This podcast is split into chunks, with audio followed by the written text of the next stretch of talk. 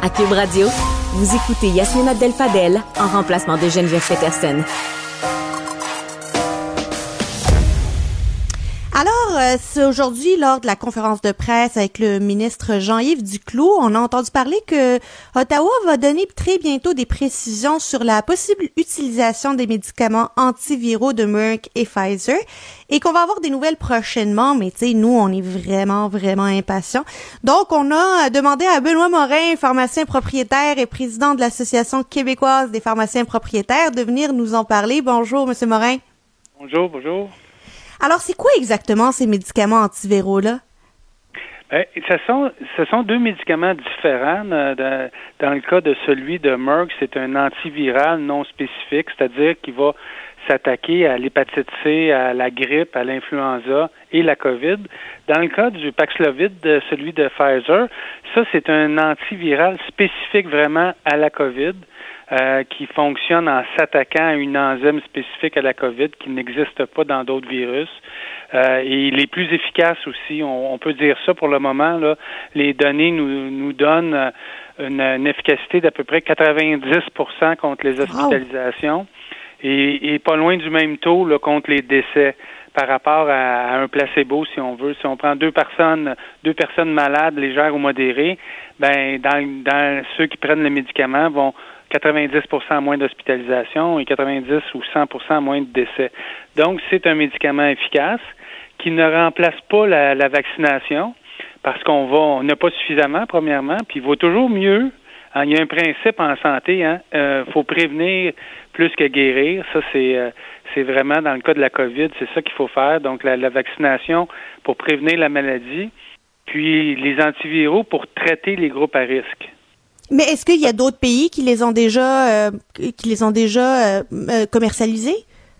Il y a, d'autres pays qui les ont approuvés, surtout le Paxlovid de Pfizer. pour Merck, il y a plus d'effets secondaires, il y a plus de risques, donc l'approbation est un peu plus lente, si vous voulez, ou on va peut-être le réserver à, à, des groupes de la population. Dans le cas du Paxlovid, on va le réserver à des gens euh, qui sont à risque de développer des complications ou à risque d'être hospitalisés. Mais euh, lui, il est approuvé aux États-Unis, euh, dans, dans quelques pays. Dans, pour celui de Merck, il est, il, est, approuvé en Angleterre, mais à ma connaissance, c'est à peu près le, seul pays pour le moment. Et chez nous, ça devrait être approuvé dans les prochaines semaines comme, et donc mis en marché si on veut. Ouais, c'est mais, ça. Mais ça ne sera pas vendu au grand public. Ce n'est pas quelque chose que le médecin va vous prescrire et que vous allez chercher une prescription euh, au cas où vous allez être malade, là, c'est, ça va être vraiment dans un contexte de santé publique où la santé publique va analyser, par exemple, un, patient positif, euh, va déterminer qu'il est à risque d'être hospitalisé parce qu'il y a des maladies chroniques et euh, va, va dire à ce patient-là de se rendre à, à tel endroit, ou soit à tel hôpital ou tel endroit, tel endroit spécialisé pour se procurer le traitement. Donc, il n'y en a pas pour tout le monde. Euh, il y a à peu près un million de traitements de commandés dans le cas de celui de Pfizer pour le Canada et 500 000 dans le cas de celui de Merck. Donc, euh, c'est pas tout le monde qui va pouvoir bénéficier de ces traitements-là non plus. Là. Alors, ça sera, il, faudra déjà avoir été positif, avoir des maladies chroniques ou des maladies euh, qui pourraient augmenter les risques de se faire, euh, d'être hospitalisé finalement, euh, pour que la santé publique dise oui, vous qualifiez à avoir cette pilule-là qui, pour, qui pourrait vous aider à éviter l'hospitalisation et mieux passer à travers la maladie.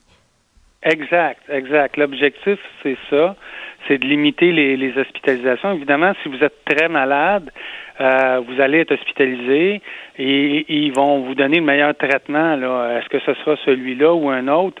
Ça dépendra de votre condition. Mais le but du traitement, évidemment, c'est d'éviter qu'on se rende, que les gens se rendent à l'hôpital. Donc, ça ne sera pas à la portée, du moins pas pour le moment, de toute la population. Si vous n'avez aucun facteur de risque et vous êtes positif à la COVID, ça ne ça s'adressera pas à vous. Euh, mais, j'imagine que c'est une arme dans notre coffre à outils qui pourrait être super intéressante dans le sens où les personnes hospitalisées, même sur place, si on veut diminuer leur euh, temps d'hospitalisation, ça pourrait être utilisé pour avoir un, disons, j'aime pas utiliser l'expression, mais un taux de roulement des lits plus important? Euh, éventuellement, oui, mais c'est vraiment de prévenir l'hospitalisation. Donc, ça va être utilisé pour éviter que les gens rentrent à l'hôpital tout court. Donc, oui, ça va être un bon outil dans notre coffre, Euh, mais la vaccination reste le meilleur outil encore parce qu'on prévient la maladie.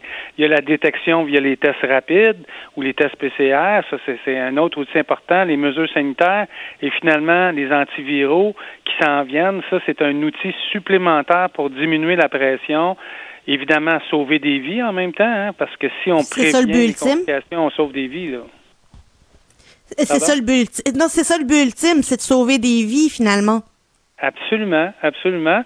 Puis sauver des vies de façon générale, c'est-à-dire que quand notre système de santé euh, est aussi euh, mis à rude épreuve, évidemment, c'est toute la population là euh, qui, en souffre. Donc, on, ce qu'on veut, c'est diminuer cette pression-là. Puis effectivement, si je traite bien quelqu'un qui est à risque, je vais diminuer non seulement les risques qu'il y des complications, mais les risques qui décèdent, c'est sûr. Est-ce que vous savez si c'est un traitement, disons, euh, c'est une pilule miracle qu'on prend une fois ou est-ce que c'est un traitement euh, comme des antibiotiques sur dix jours, sur deux semaines, sur un mois? Les, deux traitements sont sur cinq jours.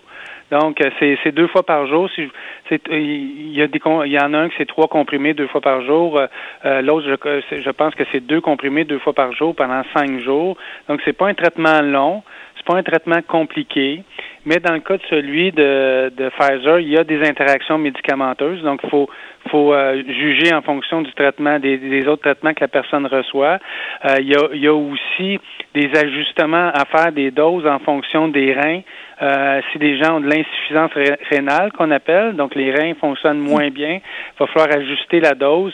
Donc c'est pas quelque chose de simple, c'est quelque chose qu'on fait déjà par contre, ajuster des doses euh, en fonction de ça puis vérifier les interactions, mais ça demande, tu sais c'est pas une pilule facile euh, qu'on peut donner à tout le monde sans regarder sans regarder ce qui se passe. Ça prend ça prend ça prend une intervention médicale et pharmaceutique pour s'assurer que le traitement est optimal, mais c'est un traitement assez simple. Vous m'avez dit pour la distribution au Canada, ça va se faire à travers la santé publique qui déterminera, elle, qu'une personne qui est à risque d'être hospitalisée pourrait avoir accès au traitement. Est-ce que c'est le même genre de distribution dans les pays, par exemple aux États-Unis, où c'est déjà, c'est déjà euh, distribué?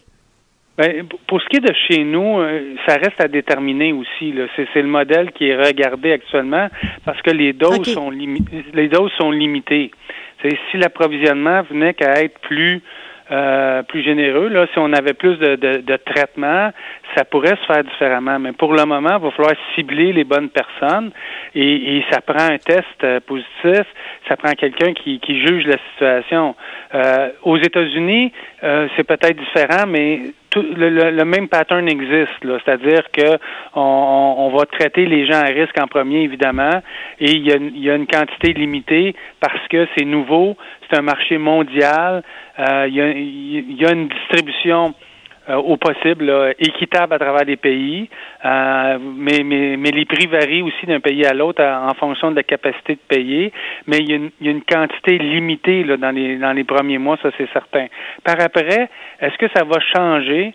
Est-ce que ça va se simplifier? Est-ce que, par exemple, ça va arriver dans les pharmacies communautaires euh, un peu comme on peut initier un traitement de zona actuellement, peut-être, mais on n'a pas assez de on n'a pas assez de traitement actuellement pour euh, pour l'étendre, euh, mais mais c'est à souhaiter que ça vienne éventuellement.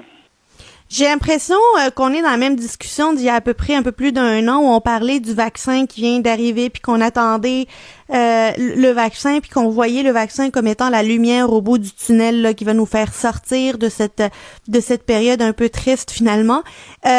Et là, je, fonde tous mes espoirs sur cette pilule qui pourra est-ce que vous pensez, d'ailleurs, je vous pose la question, est-ce que vous pensez que c'est ce qui nous manquait pour, euh, comme ingrédient nécessaire pour apprendre finalement à vivre avec le virus, puis passer à autre chose, parce que maintenant, on est capable non seulement de traiter les cas les plus graves, mais aussi de le prévenir avec les vaccins? Euh, c'est un élément positif. Est-ce que c'est ça qui va faire en sorte qu'on va euh, qu'on va s'en sortir, je ne sais pas. Ça prend des, des vaccins encore plus efficaces en fonction des variants qui circulent. Ça prend une vaccination mondiale euh, qui va se faire en même temps un peu partout, ce qui n'est pas le cas actuellement. Donc, il y, a d'autres facteurs que ça va prendre, mais, mais c'est un des éléments qui va empêcher les gens de tomber malades, euh, puis de compliquer et même de décéder. Donc, c'est, c'est un élément qui est, qui est très, très positif, qui manquait. On avait des traitements, mais des traitements extrêmement dispendieux, quoique ceux-là ne sont pas donnés non plus. Là, on parle d'à peu près 1000 dollars par traitement, ce qui est assez dispendieux, mais actuellement, les seuls traitements pour la COVID sont, qui sont donnés dans les centres hospitaliers sont extrêmement dispendieux. Donc, oui, c'est un bon outil. Oui, ça va nous aider. Euh, est-ce que c'est ça qui va mettre fin? Je pense que ça va prendre d'autres facteurs, euh, notamment une, vaccination plus étendue, mais c'est un élément positif qui, nous fait espérer, ça c'est certain. Monsieur Morin, je peux pas vous, euh, vous laisser partir sans vous poser la question à propos des Quand est-ce que nos pharmaciens vont recevoir, eux qui ont travaillé tellement dur dans les dernières semaines à en distribuer au maximum? On en est rendu où avec les tests? Ah, ben on prévoit que, que tout le monde devrait être approvisionné pour mardi, euh, soit le matin ou dans la journée. Euh, il y a des pharmaciens euh, qui, qui, vont peut-être le recevoir un petit peu plus tard, mais et, et là, on, on, prévoit être approvisionné de façon soutenue, c'est-à-dire que dans la première distribution, on avait environ 4 millions à distribuer. Là, on va en avoir 12 millions sur les prochaines semaines, ce qui est trois fois plus. Euh, et ça va s'étaler, évidemment, c'est pas mardi qu'on va avoir les 12 millions. On prévoit, on prévoit avoir un million de tests par jour à peu près.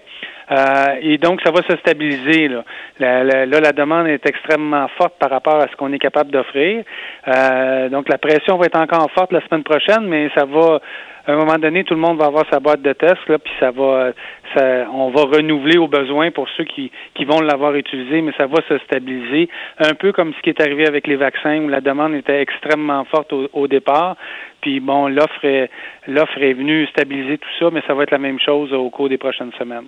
On avait vu ça aussi avec les masques et les gels hydroalcooliques en début de pandémie, on s'en rappelle. C'était à peu près la même histoire. Merci beaucoup, Benoît Morin, d'avoir été avec nous. Je rappelle, Benoît Morin est pharmacien propriétaire et président de l'Association québécoise des pharmaciens propriétaires.